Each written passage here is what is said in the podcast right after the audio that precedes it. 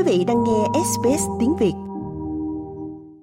Naima Ibrahim là một bà mẹ hai con 40 tuổi, đang có một diện mạo mới nhờ một tổ chức từ thiện toàn quốc giúp hàng ngàn phụ nữ quay trở lại lực lượng lao động mỗi năm.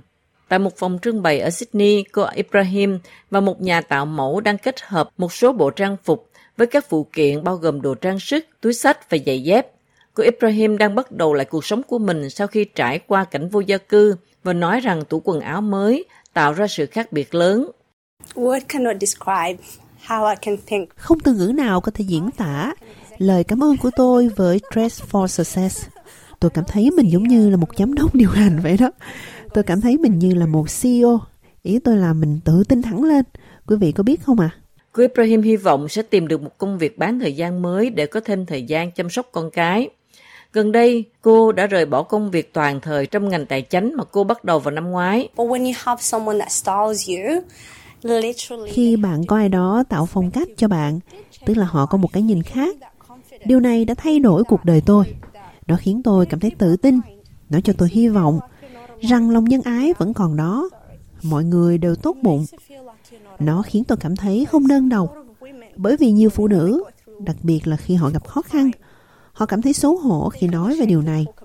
Nhưng khi có ai đó nói rằng, tôi hiểu bạn, thì việc đó mới quan trọng.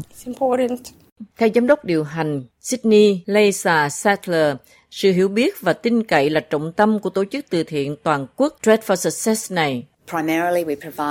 Về căn bản, chúng tôi cung cấp những thứ thiết thực, từ tạo phong cách cho đến hỗ trợ nghề nghiệp, và tất cả được thực hiện nhằm nâng cao sự tự tin của phụ nữ, giúp họ tin tưởng vào bản thân khi họ nỗ lực. Tất cả điều đó đều hướng tới các cuộc phỏng vấn công việc quan trọng hoặc tiến triển trong sự nghiệp của họ. Dress for Success cung cấp trang phục cho hơn 5.000 phụ nữ mỗi năm và không phải tất cả đều là người địa phương. Tình nguyện viên Heather Davy cho biết những người tị nạn cũng được hoan nghênh. Chúng tôi đã giúp đỡ nhiều người xin tị nạn, những người tầm trú.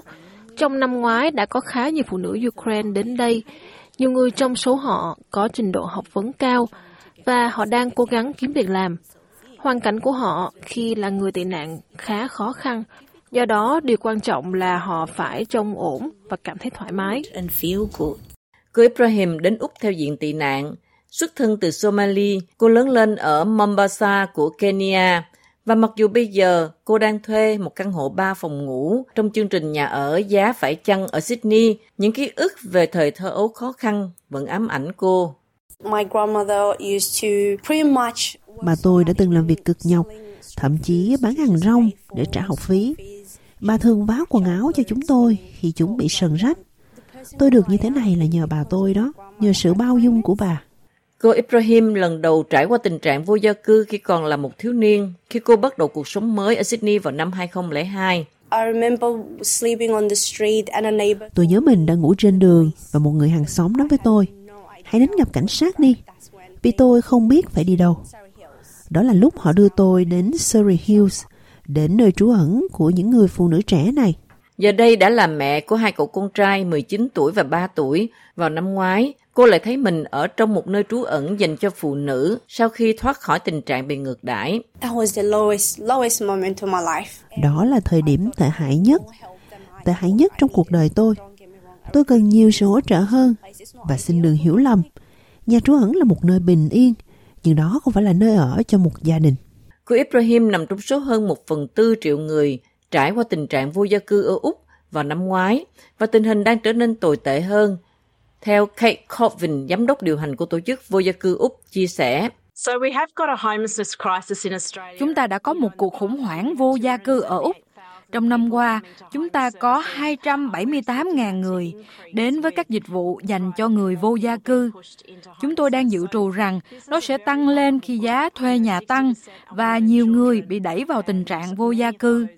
Đây là một nhóm rất dễ bị tổn thương vì có đến 60% trong số đó là phụ nữ và trẻ em và nhiều người trong họ đang chạy trốn bạo lực gia đình. Việc mất nhà thậm chí là mối đe dọa của nó cũng có thể gây ra những tác động theo Lifeline, dịch vụ sức khỏe tâm thần, tiến sĩ Anna Brooks là giám đốc nghiên cứu của Lifeline cho biết Chúng tôi có rất nhiều người vào trang web của chúng tôi để tìm kiếm sự giúp đỡ và hỗ trợ. Vào tháng 1, chúng tôi đã có hơn 26.000 lượt tìm kiếm. Đây là mức cao nhất được ghi nhận. Chúng tôi nhìn thấy những người đang đau khổ ở xung quanh, lâm vào cảnh thiếu thốn vào lúc này.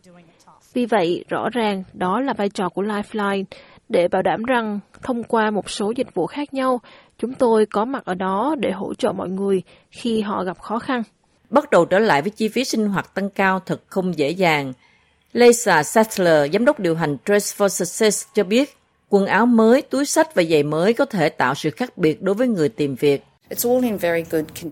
Tất cả đều ở trong tình trạng rất tốt và đó là thứ mà bạn sẽ cảm thấy đủ tự hào khi mặc vào và đi phỏng vấn hoặc trong một sự kiện tại nơi làm việc. Và dịch vụ rất biết ơn khi nhận được các trang phục thiết kế mới hoặc gần như mới.